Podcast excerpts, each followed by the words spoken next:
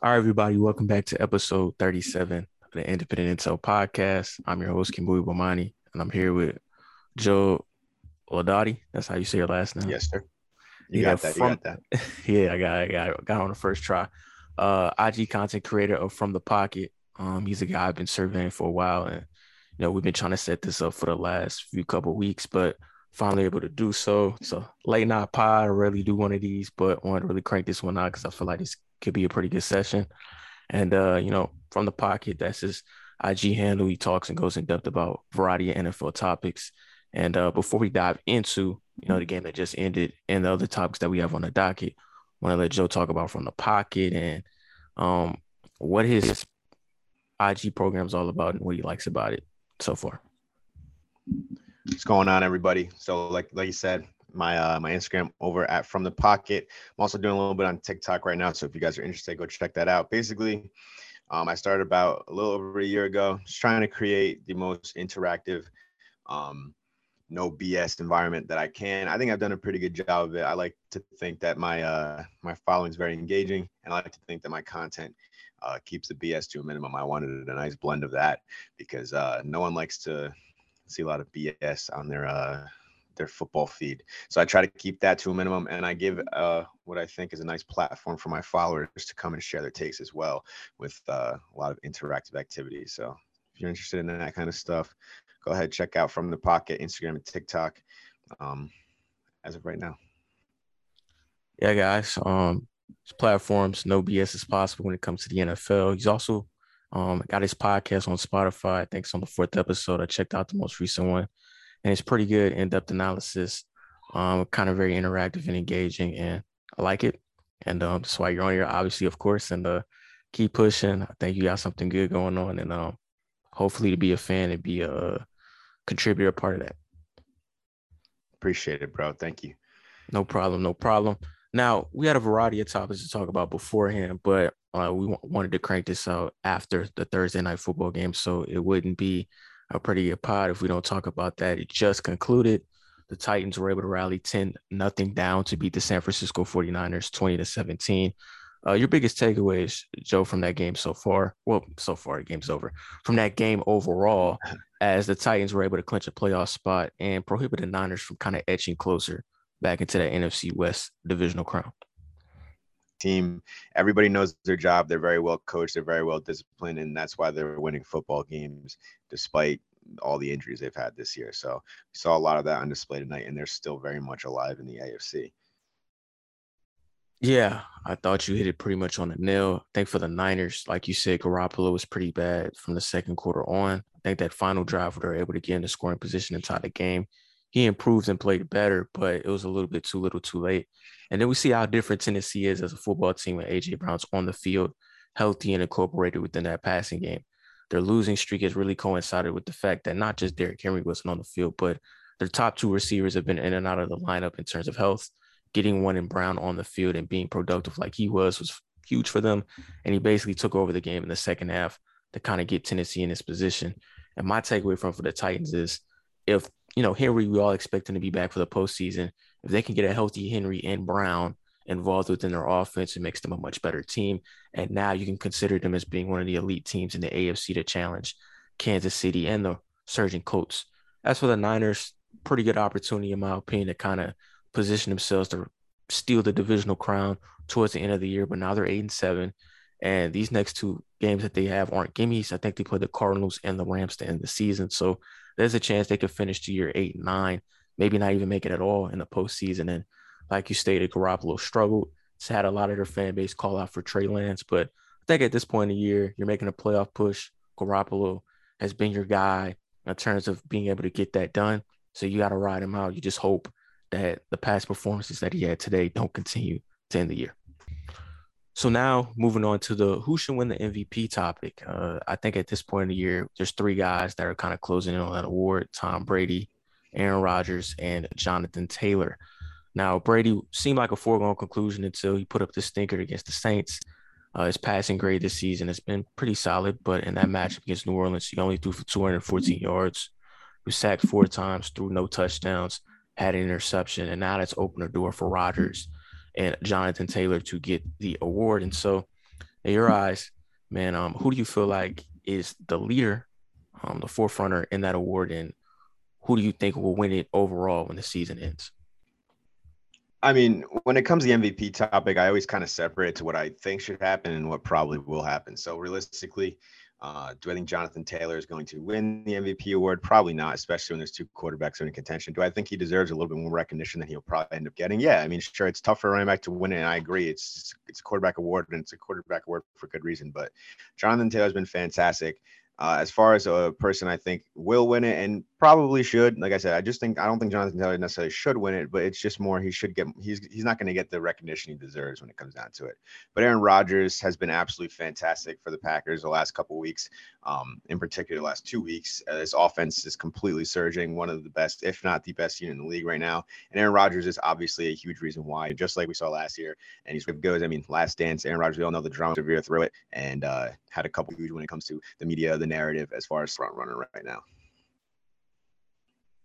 Yeah, I agree with that sentiment as well. Um, you know, Rodgers has gotten a lot of fanfare and fandom in terms of being able to be on this run in terms of being able to pass that that 300 yard clip, be successful, get the touchdowns and all that. But the stat that kind of, you know, reached out to me that was significant is Taylor, when he's ran for 100 yards this year, has helped the Colts win eight games, and they haven't lost any when he's crossed the 100 yard century mark as a rusher. So they're 8 0 when he reaches 100 yards on the ground. Um, he's got over a thousand yards after contact. He's the leading rusher. He basically turned around this team's season really at the San Francisco game where it seemed like they were fading into oblivion. And he was able to come back, play pretty well in that game despite the two fumbles, run for over 100 yards. And then from there, they haven't really looked back. So I get Rodgers is the fan for the quarterback award, Green Bay, best record in the league. But, you know, he's a top 10 passing yardage guy. I think he's 10th I think uh Dak Prescott and Kirk Cousins have more passing yards than him. He's I think what's really carrying him at this point is the touchdown interception ratio. It's been huge for the team. Um, but if we talk about yardage aspects, he's not there. He's not top five in passing touchdowns. And so I think when you look at a quarterback winning the award, they dominate in terms of passing yardage, passing touchdowns, and being able to not to turn the ball over at a high rate. So that's Brady was kind of doing all of that before the performance he put up against the Saints. So now you got to look at it as okay, at this point, Rodgers, Taylor, who's providing that significance for their team to be successful in terms of making that playoff push. And we look at Green Bay, it's been a collective. Rodgers has played well, but that running game's been pretty underrated. The defense has been able to hold its own and be elite this year without a Jaire Alexander and Kenny Clark in the lineup consistently. So putting all that into uh kind of putting all that into context, I feel like Taylor's the one that deserves it not just if you look at it from an in this standpoint, but if you look at it from overall, without him, you know, Colts aren't a postseason team, in my opinion. I mean, I'm having a hard time agreeing because if you, I, it's the same situation. Like, yeah, I agree that the Colts are not as good or even a good team without Jonathan Taylor. But uh, I think they're better off without Jonathan Taylor than the Packers would be without Aaron Rodgers. So, and, and again, that just comes down to a positional value debate. And that's like everybody wants to see another position win it. But the truth of the matter is that there's no position more valuable than the quarterback. Yeah, that's hard to deny. But I, I'm actually looking at it from, you know, the statistical standpoint and how the year has been. And you're right, quarterback's important. That's the main reason why more Thompson, not the guy that wins the MVP, is the QB. But, you know, like I stated, he's 10th in passing yards. That's Rodgers. He's behind Allen, Cousins, and Prescott. He's got the same amount of passing scores as Mahomes. He just doesn't have the interception. His touchdown to interception ratio is phenomenal. It's 30 to 4. So that, you know, propels his argument. But like I stated before, the defense has been just as underrated. I mean, Rasul Douglas went from the practice squad to being a Pro Bowl alternate. Um, and I've seen the games uh, you know, recently for this Packers team, and they remind me a lot of that Packers squad that lost to the Niners in the NFC Championship game. And I'm not saying that that's going to be their fate in the postseason, but they're a balanced offense where their rushing attack kind of sets the stage for Rodgers to be an efficient passer and not have to put the ball in the air a ton. While if we look at the Colts, they live and die by the ground game. Their ground game is Jonathan Taylor. Um, his carries have been through the roof. I think he leads the league in carries. He obviously leads the league in rushing yards. And so my standpoint on it is I feel like all JT really has to get to is if he gets to 2,000 yards and finishes the year with 20 some rushing touchdowns, I think that's enough, especially if the Colts finish the year without another, you know, blemish in the loss column. So, I mean, that's that's my perspective on it for sure. I see Aaron Rodgers is top 10 in passing yards, and he missed the game too. You got to take that into account because I mean, it's a close race. Uh, you add another game on there, and you don't know where he ends up, especially against the Chiefs defense. I was kind of still trying to find out who they were at the time. I mean, just like he, he could have put up 50 yards there, but he also could have put up 500. You never know. So you kind of have to take that game into account because uh, chances are he wasn't going to throw for negative yards in that one. So I feel you. I feel you. I mean, that game is is somewhat important, but my response to him missing that game uh, is he's had some games where he hasn't passed for over 200 yards. He's had three games where he's been below 200 yards passing. He's had five games where he's been below 300 yards passing. Recently, he's reached the 300 yard passing plateau uh, consecutively, like four times. And obviously, I feel like his best game this year was against the Vikings. It was a loss, but he played phenomenal in that football game. Um, his bear game looks even gaudier statistically, but during that game, they had the rushing game rolling, and it was helter skelter back and forth. So, I, basically, what I'm saying is, I've seen Rodgers have better years during his MVP campaign, and I do feel like he's being a little bit more inflated because of the aforementioned touchdown interception ratio and then the record that they have. And so, I'm not denying without Rodgers, Green Bay wouldn't even be in this position, but there's a lot of coinciding factors that have allowed Green Bay to be an 11 3 team the defense, especially that secondary place, been underrated. The running game, the two-headed monster of Dillon and Jones. Um, Davante Adams is Davante Adams, um, but I think him his productivity goes hand in hand in Rodgers' productivity. So Green Bay has a complete squad that's helped him get here.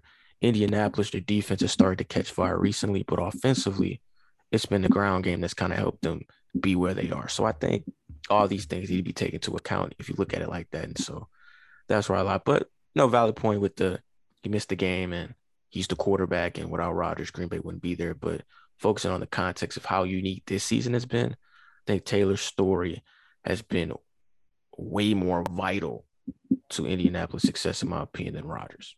So. Yeah, like I said, I, I mean, I, I, see where you're coming from with that, but uh, it's it's just a hard debate with the uh, the positional value and the, the difference in positions and all that.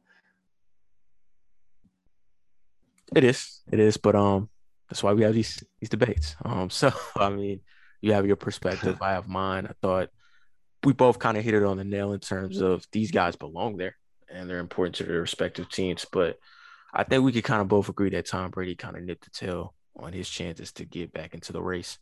Um, phenomenal player. He's had a phenomenal season, but with Mike Evans and Chris Godwin probably not playing the rest of the year, they do have favorable matchups playing the Panthers twice and the Jets, but I think at this point, the way they were humbled against New Orleans, Bruce Arians is probably going to have that team locked and loaded on playing good football to gain momentum heading into the playoffs. So I don't think they're going to be playing around in terms of trying to get Brady back into the mix. So it will probably come down to Rodgers and Taylor as we both probably feel like Brady has faded away due to his performance against New Orleans. Uh, yeah, I mean Brady is always a contender for the MVP award, and for that reason alone, I think he, he kind of fades always because it's you don't want to give it to the same guy every single year, although he might be deserving. But uh, his performance uh, last week wasn't the greatest, and it, it, came at a very poor time because uh, Rodgers did a ton for his campaign over the last two weeks, and then obviously Jonathan Taylor had the uh, had the big game against the Pats, knocking down the uh, the top seed in the AFC. So in a week where those two guys are putting up that kind of storyline, those stat lines, that narrative, that media, that uh, media publicity, uh, in a, in a in a league where that matters a ton, uh, Brady really really hurt his chances with that. But uh, he'll be all right in Tampa Bay.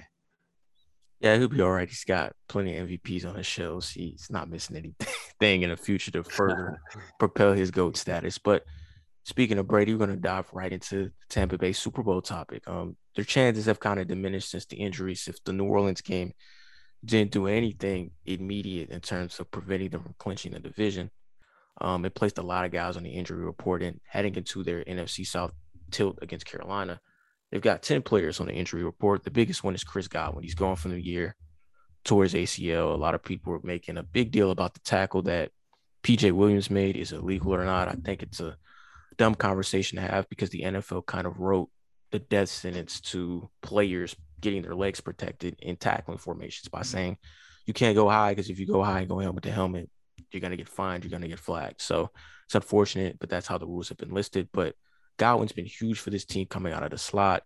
Mike Evans has a nagging hamstring injury that will probably limit him for the rest of the regular season, but we expect him to be back. But we know the thing about hamstrings, they can always flare up. And then not to mention Leonard Fournette with his hamstring ankle injury.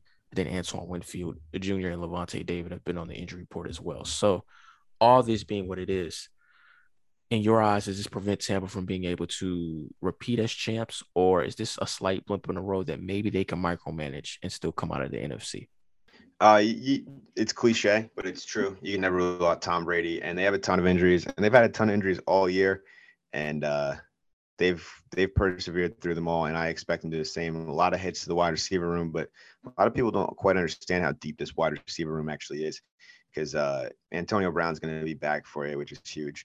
Uh, Tyler Johnson has been a very promising second year player, just hasn't seen much time. And Scotty Miller is no slouch as well. And then obviously you still have Rob Gronkowski there as well.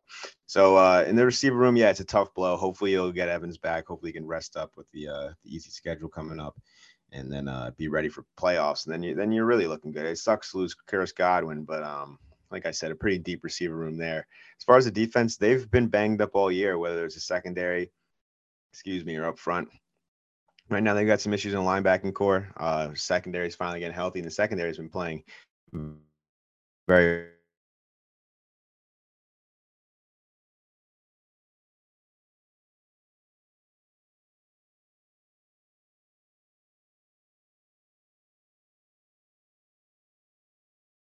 well when healthy. You're adding Mike Edwards back to that, and so that's another piece to. uh It's hard to rule out Tom Brady ever. It's hard to rule out a team. Uh, I wouldn't be too worried about Tampa Bay, especially with some of the injuries. Uh, a lot of those guys, you could expect to see them back in, in the postseason. And even if they're not, I think Tampa Bay is going to be perfectly fine. Well, your optimism for Tampa is a lot better than I than mine on this topic. I think the Saints game probably ruined their Super Bowl chances just because of the injuries that they've suffered. We know Godwin's not coming back. Evans will come back, and Fournette will expect in the postseason, but hamstrings are nagging. They never really go away. And you're talking to a Saints fan who last year, the Michael Thomas injury, he had the ankle injury in week one. He eventually came back for the postseason, but he was never the same. And that's the main reason why, along with not taking the surgery on a timely manner, he's never played this year, this whole season. So, you know, hamstrings aren't anything to play with. Uh, and it was pretty clear in that Saints game, man, where Brady doesn't have his Pro Bowl weapons on the field. It's a different offense. And yeah, they're a deep receiving room. So I expect AB to come in off of his suspension and be able to play well. I think he's going to do what he has to do. But the consistency from Scotty Miller, who's elevated up in the roster spot now, and Tyler Johnson, who's elevated. And now you're leaning on your aging, talented, but aging tight end core to be key factors in the receiving game as well. It presents a hit offensively. And then defensively, like you stated, their secondary has been banged up all year. But the guy that they really couldn't afford to lose was Antoine Winfield Jr. He's been phenomenal all year for them at that free safety spot. I'm kind of surprised he didn't make the Pro Bowl. He's one of the highest graded free safeties in the league. And so not having him on a back end, it's a different feel. And uh the NFC, man, it's it's a tough conference. And now what this does for Tampa is you don't be able to get the first round by. I think that's over with. So now for a second year in a row, you have to win three games to get back to the Super Bowl. And you got to go through a Green Bay, uh, Rams, Dallas, uh, maybe Arizona, and then I think all these teams present problems for Tampa because now you don't have your starting running back potentially, so now you have to lean on Ronald Jones, Le'Veon Bell is now into the full. Two guys that are a little inconsistent as runners at this point in their careers, and then back in the secondary, you don't have your leader or your linebacker, so they're going to be a tough out, like you said. Brady, their defense is talented and stout, but that dynamicness that they had for most of the year is gone because of the injuries, and they're going to feel it in the postseason against tougher opponents that they faced the second half of the season. I mean, you got to take injuries into account no matter what the team is. But the NFC, the NFL in general, has been a very jumbled up league this year. So you got to take that into account. And in a season where you can't trust a lot of things, um, I'm going to trust Tom Brady because it seems that everything else is not not trust you can't not trustworthy And uh, you want to talk about the injuries for Tampa Bay, but a lot of the top teams in the NFC are also suffering from a lot of injuries and persevering through them. Not like I said, Tampa Bay's been doing it all year, so I'm not giving. I'm not. I'm not going to discredit them for what they've done throughout their injuries, but Green Bay has been battling injury all year, especially the defense side of the ball. Uh, perhaps your two best defensive players been out all year, and that defense has been playing better than ever. Uh, Arizona's been banged up all year with Murray. Hopkins is now out into the playoffs, so they're going to have that issue. He's not going to be 100% when he comes back. And Kyler Murray's probably still got a bit of a uh, discomfort, still getting his feet wet once again. And then that perhaps the healthiest team uh, out of those top teams in the NFC, top top seeds in the NFC, that is, is the Dallas Cowboys. And it's clear that Dak Prescott is fighting through a bit of injury right now as well, because he, he really just hasn't been the same since returning from that calf injury. He's not moving the same. He's not producing the same, you know, and maybe he will get healthier. But if you want to talk about Tampa Bay's injury issues, yeah, there might be more of them, but there's plenty of teams along with them in the NFC that are battling the same thing right now. All truths, all truths. You brought up great points. Dallas has their injury injury situation. I think that's the main reason why Dak Prescott has struggled. I've stated he's not healthy. So all these guys coming out here saying he's not what he was early in the year. Well, yeah, at his peak early in the year, he was at peak health. After that New England injury, he hasn't been the same as a passer. Great point about Kyler Murray. He's come back recently, but the dynamicness just isn't there anymore. The passing efficiency's been up and down, and that's expected for a guy that hasn't played in almost three to four weeks. Uh, DeAndre Hopkins, when he comes back into the fold, he won't be 100%. Great points. But I think the difference between all those teams and what Tampa's suffering right now is they've suffered an intensive ramp injury wise late in the year. I think Murray suffered his situation last month. DeAndre Hopkins has been in and out of the lineup health wise most of the year. So Arizona has been able to, obviously they can't win without Kyler, but they've been able to game, uh, get accustomed to the fact that Hopkins isn't in the receiving core for them. So AJ Green has had to step up and Christian Kirk has had to step up and they went and got Zach Ertz. And I honestly feel like for Arizona's sake, they're a much better team when they run the football first instead of running the football to establish their passing game. Um, so there's that there. And then obviously State Green Bay, Jaire Alexander hasn't been available for almost two months now.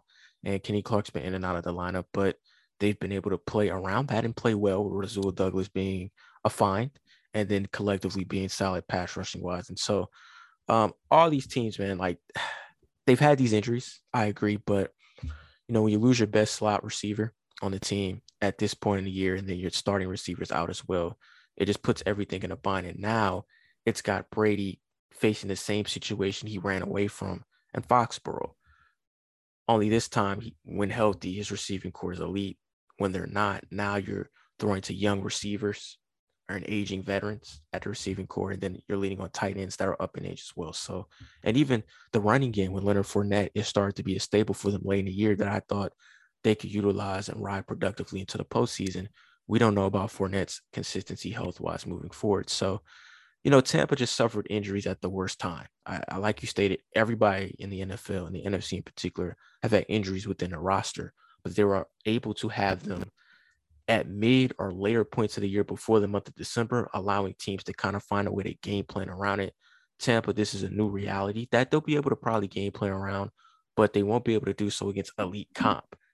Carolina twice in New York, you can kind of dust yourselves off and gain some side of some level of momentum, but you're gonna miss those guys when you place a ferocious Dallas pass rush or the versatility the Rams have on their back end or when Green Bay's bringing to the table as well as the unit. So it's gonna hurt. And I think that was one of the big skeptical reasons I had about Tampa Bay repeating this year. They brought back the same squad, but a lot of these guys are aging vets. And so, with aging vets, the skinny on them is when they do get nicked up, it takes them a little bit more time to get back into the recovery state because they're older. And when you see guys like Lavonte David and Mike Evans, who's nearing 30, and Gronkowski and Fournette as well, getting nicked up, now you're hoping that they bounce back a little quicker in the recovery process. And that's no true guarantee. So that's my standpoint on that there. Uh, it's an interesting point with the uh, the timing of the injuries, and obviously poor timing for Tampa Bay, but it's not like the season's completely over. Like you said, they they've got a couple of games against sub like weaker opponents, and uh, that's going to allow them to really get a feel for this new lineup that they're going to be having to run for the next couple weeks, particularly on offense. Brady getting on page with the with the uh, the receivers, which I think he does a good job of, regardless. But like I said, it's a season where a lot of things are, are not trustworthy. And right now, Tom Brady's healthy, that offensive line is healthy, and those are two things that I really can't bet against. I'm not saying they're the favorite, but they could easily knock off any of the top teams in the NFC despite all the injuries. They can. They can. And uh, I think one thing that they have going for them is there's a chance they won't have to worry about playing the Saints in the playoffs because it's pretty clear out of everybody in the NFC that's the team that has their number, especially on the defensive end. So um, we all know Rams have superstars defensively in Donald and Ramsey, but as a unit, New Orleans has been the team that's caused them the most problems as a defense. They won't have to worry about those guys in the playoffs. So it's all about matchups in the postseason. And obviously, every team wants to have their top guns there when they're competing for a Lombardi trophy. Tampa won't have that luxury come playoff time. But hey, like you said, they have Brady. Um, AB's returned, so they have him as well. And they have that experience, they have that cohesion, and they do have that depth. So that's something to lean on in the postseason. I just feel like, unlike last year, it's going to be tougher to win three games in the NFC to get to the Super Bowl. The NFC is that deep, especially even though San Francisco struggled today. That's a team I think any given playoff moment, you don't want to see them or have them rolling, especially with their rushing game and their pass rush. So it's going to be tough for Tampa. But like you stated, um, they got Brady, they got the experience. It's the postseason, anything can happen. So they could right right the ship. I'm just skeptical, and I do feel like if it doesn't pan out, their fan base is going to look back on the second time they play the Saints this year and how the injuries just ravaged their chances of a repeat this season. Yeah, I mean the they the Saints do indeed have their number over the past year or so. So um that'll be nice. I mean the Saints do still have a shot at the playoffs, but likelihood that they're not gonna make it. And it's not likely that if they do make it, they'll be matching up with Tampa Bay in the first round. But uh that seventh seed is still up for grabs. So you can't really rule out the Saints, although uh Ian Book at quarterback is not the best look at the moment for the Saints. As a Saints fan, I would agree. Ian Book isn't the best, but it's crazy. You know, seven and seven, they still have a chance in the postseason. Out of I think it's them, Vikings, Eagles, out of all the teams competing. Uh, the Saints might have probably the easiest schedule out of all of them. I think the Vikings are going to drop their matchup against the Rams and Packers coming up. Um, Eagles have three straight divisional matchups. You know, divisional matchups can go e- either way. And if Dallas has something to play for, I don't think they can beat Dallas if they play their starters the whole time. So uh, we'll see where that goes on the seventh seed route. Uh, with the Jaguars, it's the next topic we're going to talk about the Jags' chance at getting a new head coach. Um, Urban Meyer didn't work out to a lot of people's expectations. I didn't expect him to work out. I thought at the collegiate level, he was pretty good at building a, ironically enough, a foundation and a culture. But then when that culture kind of had some chinks in the armor, he always ran away. I mean, that's what happened at Florida and Ohio State. Um, I don't think that really happened at Bowling Green when he was there. I can't really speak on that, but I know that happened at Florida and Ohio State. And so didn't work out in Jacksonville. Now Jacksonville's looking for a new head coach. It's pretty clear that whoever they bring in, they got to be a guy that can kind of work with the strengths and also take away the uh, immense responsibility from Trevor Lawrence. I feel like he's been taxed to do a lot for this football team, and it hasn't worked out very well for them. So before we dive into what a coach can or should do with Trevor, we got to find out which coach is idealistic for the Jags moving forward.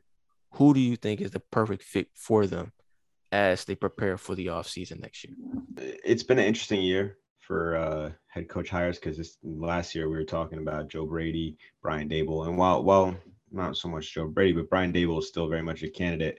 Obviously, they're not the uh, the sought after head coaching candidates that they were a year ago. But uh, you have to take into account all those offensive gurus. You have to take into account Brian Daboll, Byron Leftwich, Kellen Moore, and um, there's another one that Eric Bieniemy is always in there. But those guys, you always got to take into account because that's what everybody's looking for. The league is an offensive-driven league, and Kellen Moore, what he's been able to do with that uh, with that Dallas Cowboys team that we've seen, even with all the talent, struggle uh, largely due to coaching. And ever since he's been there, that hasn't necessarily been the case. His offense has been firing on all cylinders, and Dak Prescott has been playing some of the best football of his career. How the aggressive nature fit, I, that's who I'd be calling for. Obviously, some possibly coming up yet. I'm not looking at a lot of defensive guy, especially when you have Trevor Lawrence, who you really, really, really are hoping is going to pan out. I don't see a route or a world where they go defensive. And I think that Kellen Moore would make a very good mentor for Trevor Lawrence and a lot of these young pieces on the uh, the Jaguars offense. I agree with the sentiment of picking an offensive minded coach. I think for Jacksonville, uh, you can bring a guy like that who could come in and their owner Khan, he's proven that even with Urban, for better or worse, he lets the coach come in and kind of predicate what he wants his staff to be, what he wants his philosophy to be, what players he wants. The owner for the Jags will let you do that. So you need to bring a guy in there offensively that has the mindset and ideology to present an offense that is featured around Trevor's skill set. And I think what they need to be looking for is a guy that can come in and establish balance within an offense. James Robinson, as um, underutilized as he's been as a running back, can get a thousand yards rushing this year, which is crazy considering how Urban went out of his way to bench him the last two games. He was the headman. So I'm saying all that to say I would probably go with Doug Pederson. Now, haven't heard that name for a minute, but I would go with Pederson because we saw what he was able to do with Wentz and Foles. Um, Wentz when he was kind of at his peak, and Foles getting Foles to his peak in his career. But in terms of what he was able to get out of them as passers and utilize the rushing game to open up passing concepts for them to be successful. So I'd go that route because you have backs in Robinson and Etienne. Uh, you have a quarterback that's mobile and athletic in Lawrence. And honestly, you can clear the receiving room whichever way you want. And I think getting a guy like Pederson in there, he can probably find guys that fit his mold in terms of being separators and whatnot. Because I do feel for Lawrence's sake, he needs receivers that can take the top off the defense and guys that can create space off the top of their route, catch the ball, and get YAC. And so the only guy that I think does that well on their roster is a guy mm-hmm. like a DJ Chark. So, you know, they got a clean receiver room there, but I go with Pederson. I'm skeptical with Leftwich and more, more so with more than Leftwich. I think Leftwich isn't a bad idea either. Um, I think it would be a great story for the franchise. Get your former quarterback to come back and resurrect the franchise, but this time as a head coach, because what Leftwich has been able to do to provide uh, uniqueness to this Tampa offense by balancing Brady's strengths and Arians' philosophy into the perfect kind of vertical passing game that still utilizes intermediate and underneath passing concepts to be successful. And it's been wonderful the past two years. I'm skeptical on Kellen because Kellen, even with all the talent he has, has been a little bit too cute at times with play calling. And I do feel underutilizes players within his team that could help make that offense in Dallas even successful, such as running Tony Pollard more than Ezekiel Elliott. So it for me, it'll be either Pederson or Leftwich. Um, I probably lean with Pederson because of his history of incorporating the run to help his young quarterback be successful. And whoever gets it, the best thing that Khan is going to bring to the table as an owner is he's not going to fiddle with it like I'm going to hire you on and dictate who you should get or why. He's going to let the coach kind of formulate the roster that he feels fits the culture of where he wants the team to go. And I think that can kind of make the Jaguars reach their potential as a team because he let Urban do it, and Urban didn't really know what he wanted philosophy wise. He was hire Tebow so he can be the tight end or draft Etienne when you had Robinson and um, early on in the year, let Lawrence throw the ball 35, 40 times and forego the run, period, because I don't know why. And so you need a guy that can come in and provide that balance. And I think Pederson would be perfect, but Leftwich wouldn't be so bad either. It's an interesting debate with all the uh, the offensive coaches that are going to be on the uh, the coaching carousel this year. And Doug Pederson's a guy who's often forgotten because uh, he's obviously not coaching at the moment. He says he still wants to coach, so he's a guy that, that should get some consideration because, like I said, he's got some experience with some younger, some younger quarterbacks, developing those guys, and obviously going to a Super Bowl and winning it. But uh, he's a guy that isn't being talked about enough because there's so many exciting young offensive coordinators that are on the table for the head coaching job. But Doug Pederson's got to be right up there with them, and he could be an interesting fit in Jacksonville. Would be interesting indeed. Um, Pederson came to mind because this questionnaire I find on the internet which coaches would be idealist to fix for the Jags. And I did hear about Leftwich, but I saw Peterson and I thought about Pederson, looked up Peterson's track record, and it just fits in terms of the personnel that they have. I do think the most important thing Jacksonville does need to work on in the offseason is trying to further fortify that offensive line and add some weapons, excuse me, that will help Lawrence develop as a quarterback. Uh Laviska Shenault was not really high on him when he came out of Colorado. And so far in his young career, he's not the route runner. To, well, he wasn't a route runner coming into the league, but he hasn't developed his route running skills. And so I still feel like you can get the best out of Shenault, especially seeing the likes of what Deebo Samuel and Cordarrelle Patterson are doing in terms of utilizing him as a runner on reverses out the backfield, bubble screens and whatnot. But I do think you need to pivot away from Marvin Jones and you need to get guys that are like DJ Chark. They don't have to be his size or his speed, his size speed combo, but separators, better route runners and whatnot. And this with the draft and free agency are for. I feel like there's some underrated guys in those areas that can come in and kind of give a jolt to Jacksonville's offensive skill positions. But um, I still think Jacksonville's a good job. I, I know Urban Meyer, not good job, but a tantalizing job for a head coach to want to consider. You got Lawrence, you have a staple of backs um, you can kind of put any type of receiver that you want on the team to help make those guys get better. And if everything goes right, you're able to bring Jacksonville back to prominence. You'll be looked at as a hero in that town and a game changer around the league. And so, uh, Jacksonville, you know, they're gonna have they're picking a litter and coaches, and hopefully they don't mess it up and get the guy that they need to resurrect their franchise. Yeah, no, I don't think it's uh, necessarily as bad of a job as people are going to make it out to be because there's there's plenty of weapons on that team. This is a team. I mean, I didn't necessarily agree with this, but a lot of people uh, heading into the season thought that they could be a lot better than people expected. Um, the offensive line and defense just weren't there for me yet, and the first year head coach who uh, I don't really have an opinion on the signing because you don't really know what to expect when you're bringing a whole new style of offense into the league. So it, it could have went any way. Uh, obviously, it went the wrong way, but uh, there's a team that a lot of people were kind of high on, and after what's been a disastrous season, which should have been expected, uh, people are ready to jump off. But that's that's just simply a bit of an overreaction because this team still got some talent. They're still rebuilding in the right direction. They just they just hit a little bump in the road, and it's not ideal for Trevor Lawrence to have another head coach coming in already. But better to uh, get him out of there before uh, he hurts his development even more. So it could be an interesting job. Obviously, anytime you have Trevor Lawrence or somebody of that caliber there, it's going to draw some eyes for uh, some candidates. Yeah, you're right on that fact. A lot of guys did expect Jacksonville to be better, but I do think the two things that hurt them the most, um, outside of Urban being a coach for their team, uh, lack of separators at the receiver position. You really saw that as a weakness moving forward, especially when DJ Chark went out with the injury on Thursday Night Football against Cincinnati. And then I just don't think enough vets. Um, defensively, uh, they had a lot of guys that were in their rookie contract or on their second contracts, kind of being in the secondary. Um, in the trenches, Myles Jack is the veteran, and he's kind of still a young guy, so to speak, at the backer spot. So they really lead on a lot of rookie rookie contract, second year contract guys to kind of come in and change the culture. And so you got a rookie head coach, rookie quarterback, young team overall. And when the guy up top has no cohesion, and then the players around him kind of feed off of that cohesion, you kind of don't reach your fullest potential and you become a bottom dweller. Because let's be real, that Jaguars team is way more talented roster wise than the Texans. But what helps the Texans is um, they got vets, and the vets come out there to be professional every every game.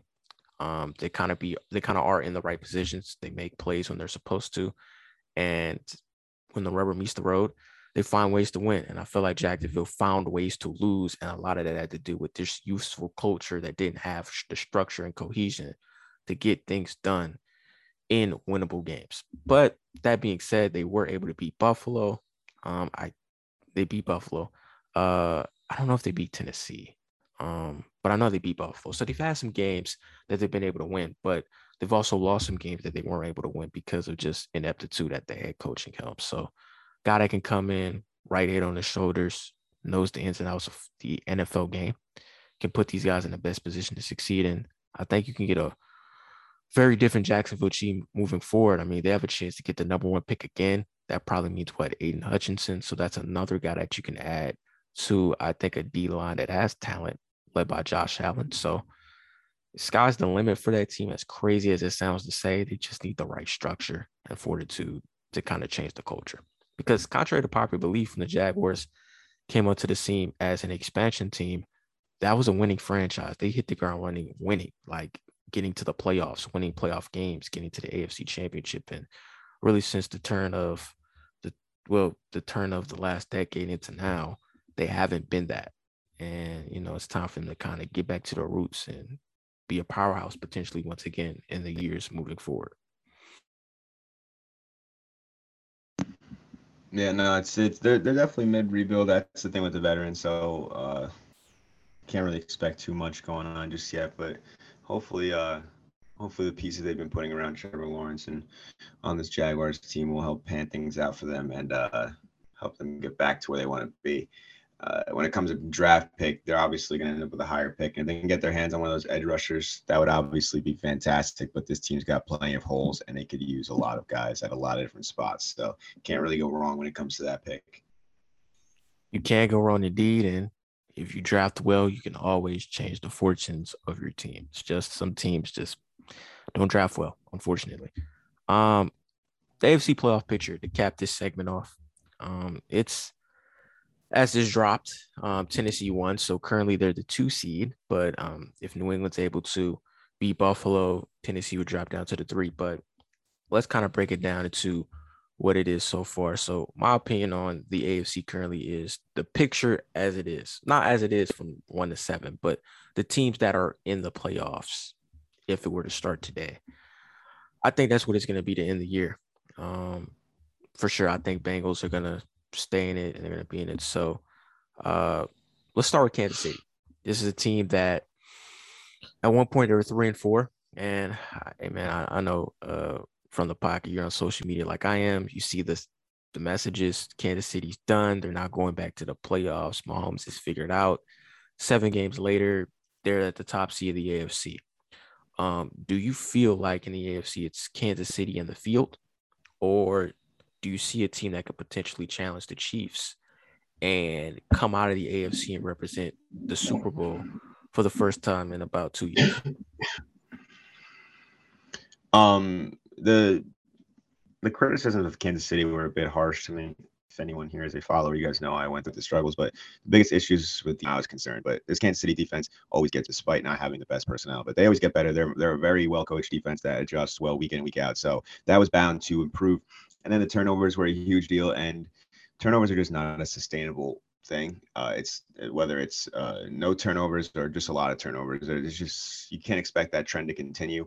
And if it shifted in favor of Kansas City even slightest bit, that it was going to help them out a ton. And that's what we're seeing now in this seven-game win streak. So I'm not necessarily surprised by the Kansas City getting hot and uh, overtaking that one seed, but I don't think I would say it's Kansas City versus the field per se. I, I say that Kansas City is the favorite, but you got to take into account New England and what they've been doing this year. Obviously, just dropped to the Colts, but that's a tough game Thursday night or, or Saturday Saturday night football. Excuse me, uh, weird time of the year. Saturday night football. Uh, coming off the bye week, traveling. I mean, eh, you are well rested, but like I said, you're traveling. It's against a Colts team that can really beat anybody and lose to anybody. That is, but it's a tough team to beat.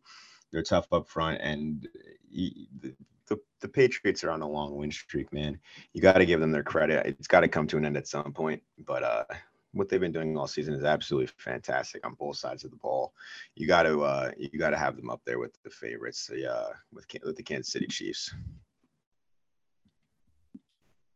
I feel you.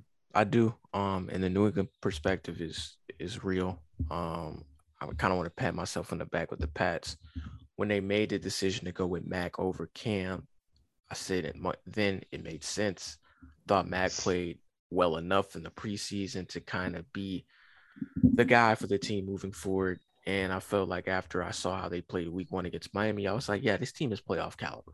And then they had the lull earlier in the year where, you know, Mac was still trying to find his footing and the defense was kind of getting that work. And then in the second half of the season, they go on that run. Obviously, we recognize the turning point was, ironically enough, the loss to Dallas. I think that kind of changed their season in its totality. Matt got comfortable. The defense kind of shored itself up, and they never looked back from there.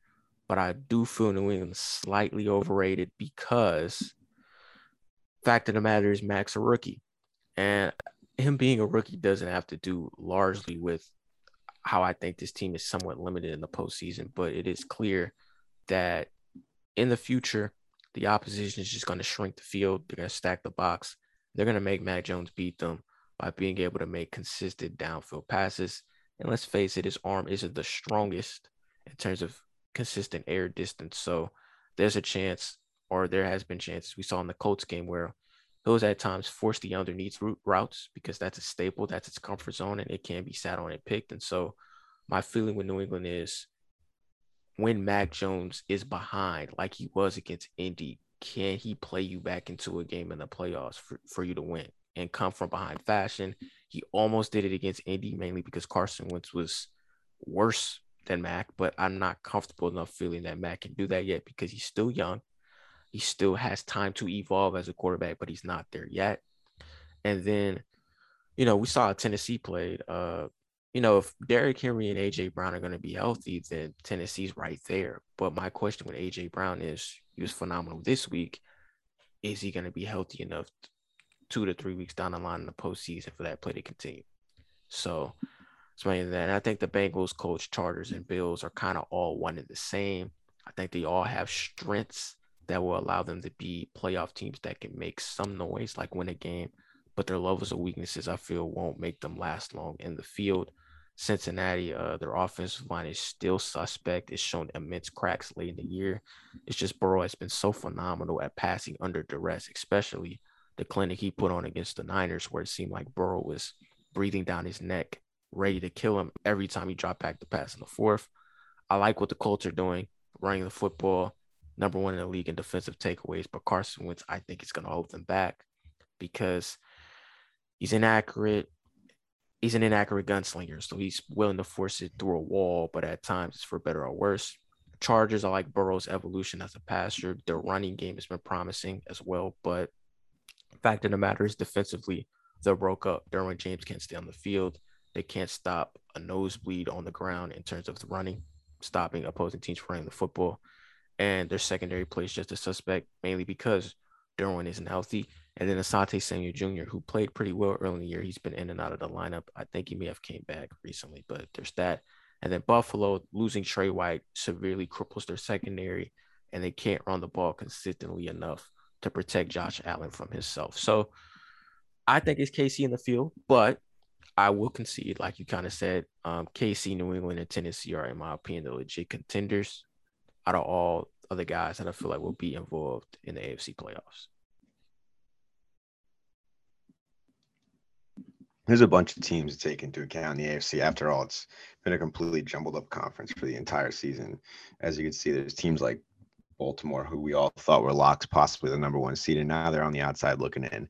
So there's a plenty of teams, and you bring up the Cincinnati Bengals, and I don't think they're quite ready, but they're definitely a team that can catch one of the top teams slipping in the playoffs this year. I don't think, like I said, I don't think they're ready to exactly make a run. I don't want to say that, but it's just not likely for a team like that. They still have a bunch of holes in that roster, probably playing a bit over their head this year. But Joe Burrow's been absolutely fantastic. This offense, once it's clicking, is very efficient. Very, they play very clean football, and they could catch any of the top teams in the AFC slipping and, and knock them off. Uh, just the way they've been playing all year. Obviously, some inconsistent play, but Joe Burrow has been fantastic. He gets the most out of all his receivers, and he, he really knows how to take advantage of their strengths, their matchups, and he really has full command of this offense in just his second year. He does, he does, and uh, I said it early in the year, week one, I think. I was like, look, I think Joe Burrow is the best quarterback in his division. And obviously, that was at a time when Lamar had the MVP, and it looked by far Lamar was the best in his division in terms of accolades and playoff appearances and the success he's had. But as the seasons continued, you've seen the passing powers of Burrow is amazing. The thing that's hurt him is at times he tries every throw, and that's why he's kind of up there as the league leaders in terms of interceptions thrown. But he has to do it at times because he knows that um, every possession is valuable through the air behind that O line he's playing. And I kind of give that Cincinnati O line some credit. It's it's a lot better than what it. I'm not gonna say a lot better, but it's slightly better than what it was last year. And I do feel they're a better team when they establish the run with Joe Mixon, who's currently banged up. So I think if Cincinnati's able to be a more balanced football team, I think for sure they can make a deep playoff run. They could be that dark horse. But if they continue to like drop back and throw it 30 times, I don't think their postseason story is going to last. And currently, the way the cards are aligned, they would probably have to play the Colts. And I think to beat a team like the Colts in the postseason for the Bengals, they would have to kind of play. I'm not saying play, like play Colts football, but they'd have to be Colts s balance, protect the football, don't turn it over, maximize your possessions in the red zone, and you'll be all right. But I agree with Cincinnati. They have up next in the future. I like what they're building. They just need to fortify their offensive line. They fortified their D line. You know, the D line that once had Dunlap and Geno Atkins and you know Michael Johnson. Those days are over, and now you got Sam Hubbard and Trey Hendrickson and those guys uh, who are making plays. So they just need to fortify their offensive line, and they should be there. Uh, what about the Chargers in your eyes? You know, um, eight and six when they lost to the Chiefs, a lot of people automatically said, "Man, Chargers are gonna be able to avenge that when they play Kansas City in the playoffs." I don't think it's a set in stone thing that they would see KC in the playoffs again. Do you feel like with the Chargers, are they Bengals esque? Like if things go right, they can make a run, but in retrospect, they're also playing a little bit over their heads and they're not ready yet to make that next step.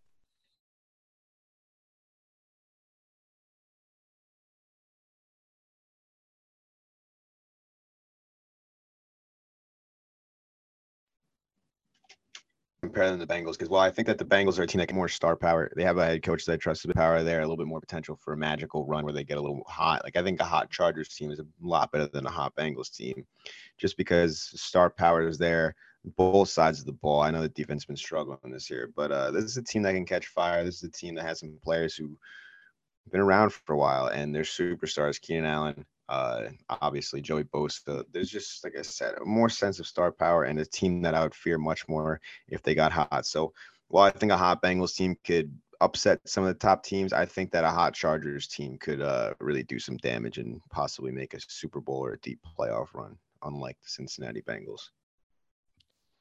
I could agree with that. I could agree with that as well. Um, my biggest question with the Chargers are uh, their head coach Staley kind of showed his hand a little bit, and he's been inconsistent all year as a coach. Um, but he showed his hand a little bit in the Chiefs game in terms of he's a bit emotional.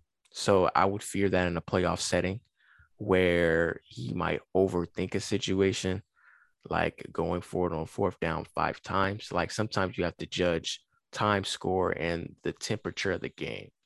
Um, so that's skeptic there. And then a big thing with the Chargers is being a bad run defense does not bode well in the postseason because in the postseason the games become a lot more condensed and shortened, and they get that way by teams taking the clock out of the ball game by running the football. And so, hypothetically, if the standings stay where they are, they would have to play Tennessee, who would more than likely have Derrick Henry coming back from injury. Henry running against that Chargers defense is not a good recipe.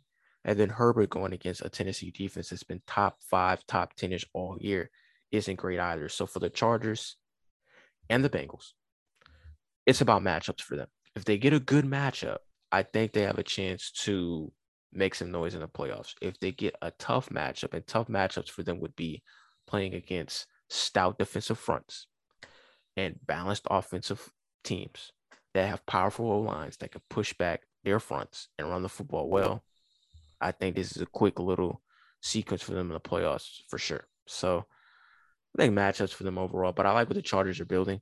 Um, the biggest thing, the biggest knock on them the past two years has been finishing games. They've been able to finish games better, um, but they're another team. It's kind of you you don't know. Um, Bills. Let's talk about them. They're an intriguing team. Uh, at one point, they were at the top of the AFC. Everybody had them penciled in to come out of the AFC, especially when they embarrassed Kansas City on Sunday Night Football early in the year. Since then, they lose Tre White. Since then, we've truly discovered they have no semblance of a running game. They don't want to stick with it. They struggle to run it.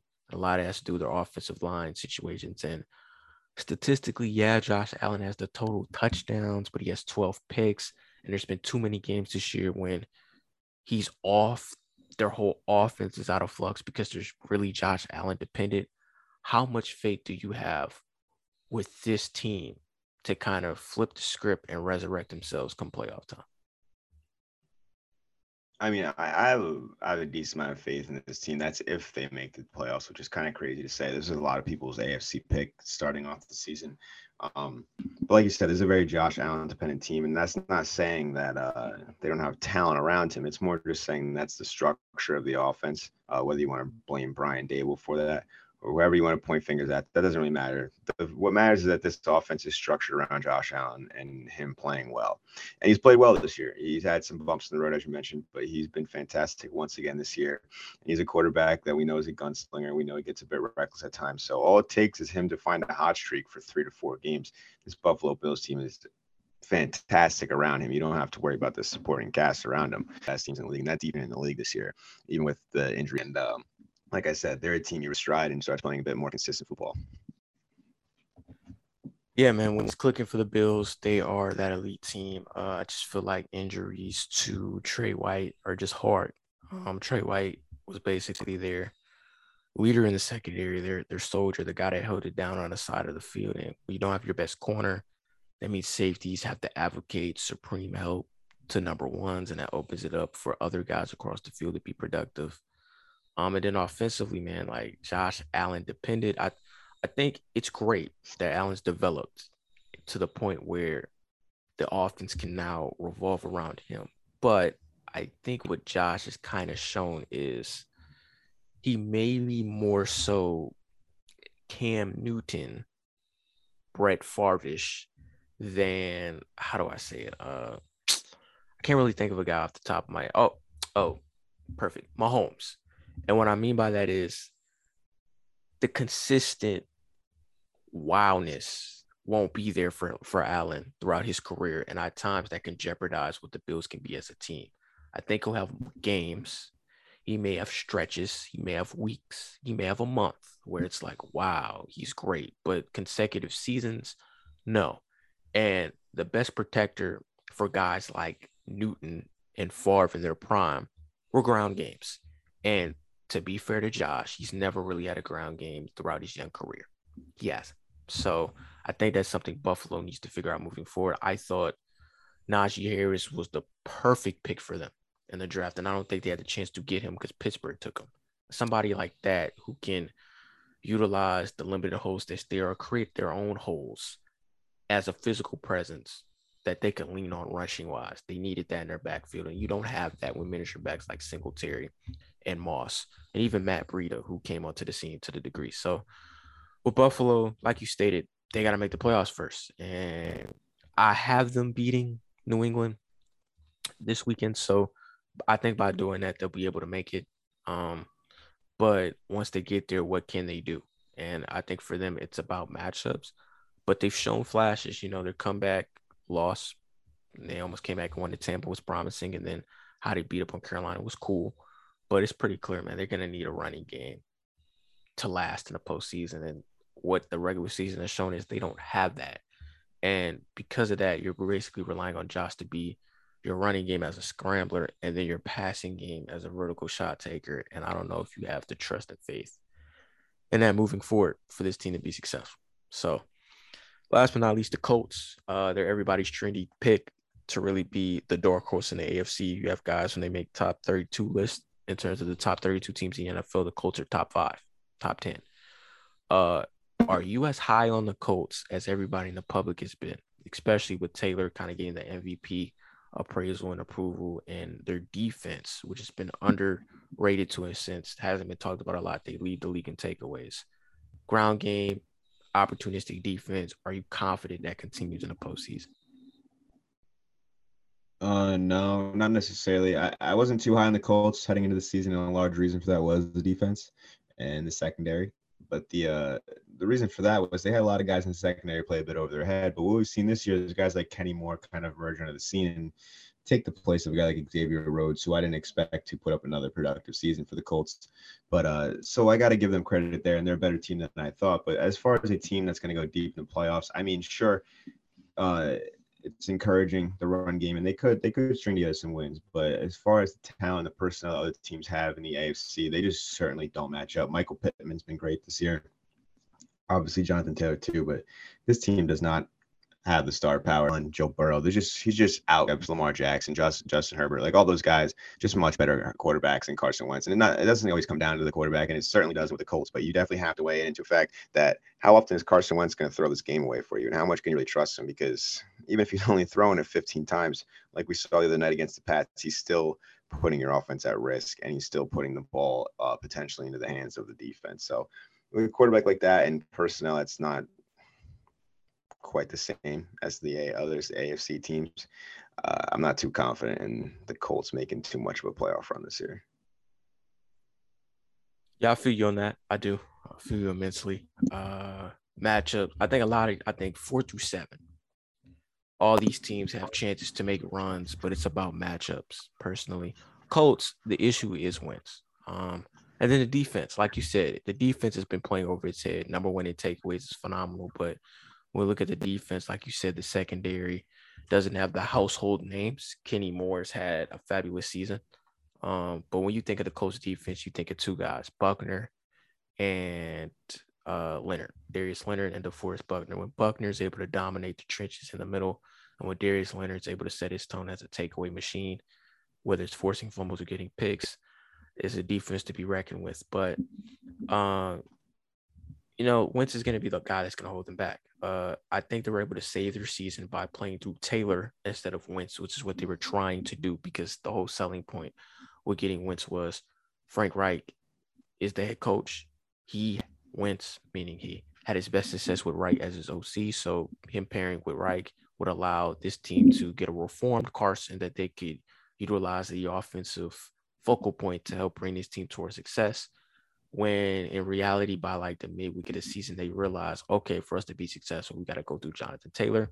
Like i stated before every time jonathan taylor's ran for over 100 yards they've won which is all eight of their wins consist of jonathan taylor reaching the century mark on the ground. They're 8 0 when he reaches that plateau. So this team is jonathan taylor or bust.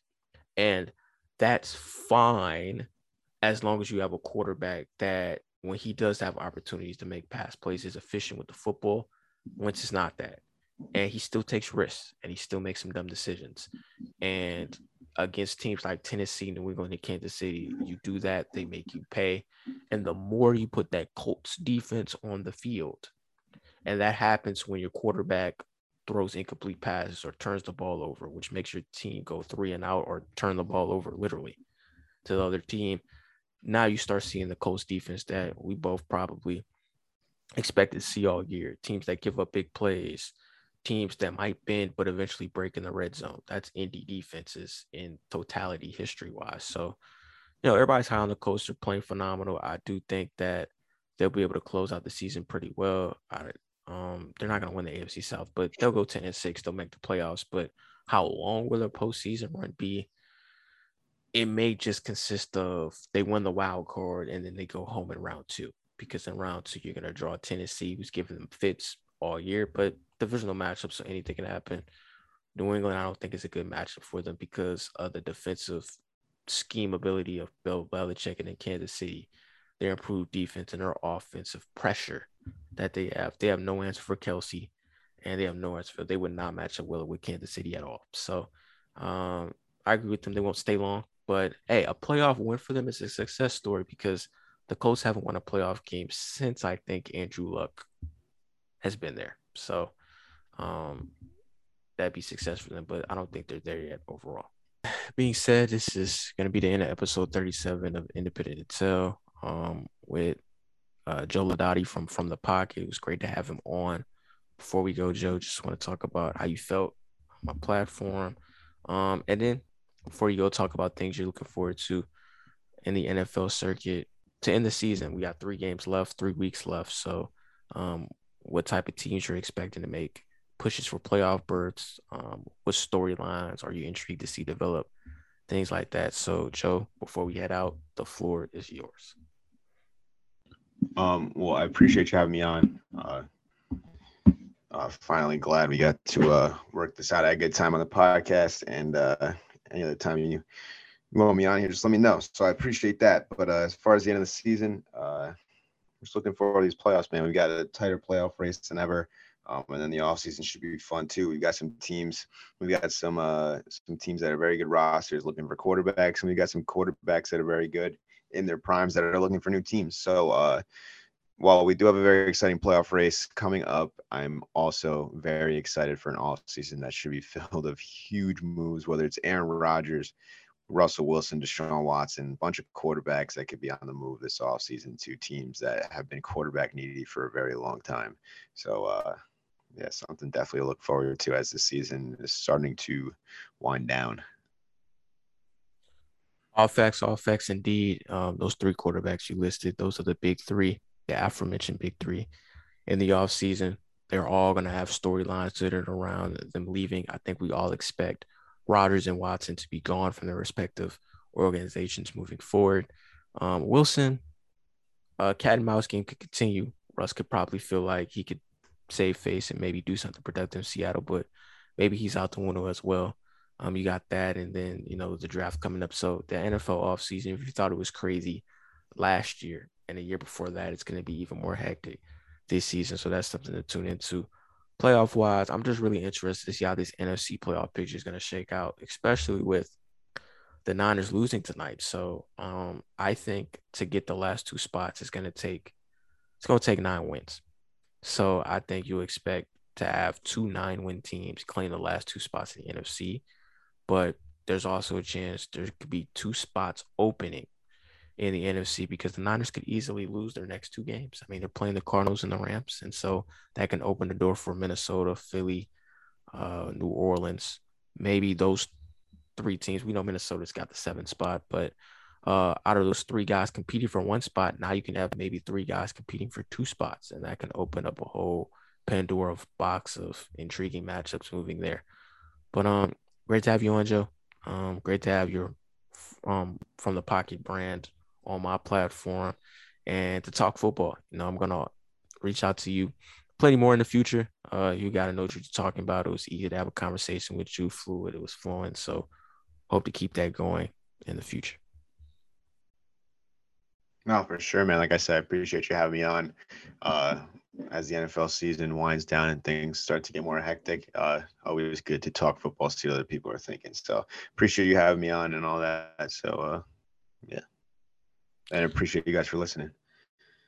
Yeah, man. I mean, heard the man. Uh, listen, tune in, tune into this NFL episode and Independent Intel. But for that out, this is a late pod. Um, it's actually a new day now, so Friday. But uh, it's gonna be a good listen for you guys. Hope you guys listen to it. Um, I'm out. See you next week, potentially with a new guest.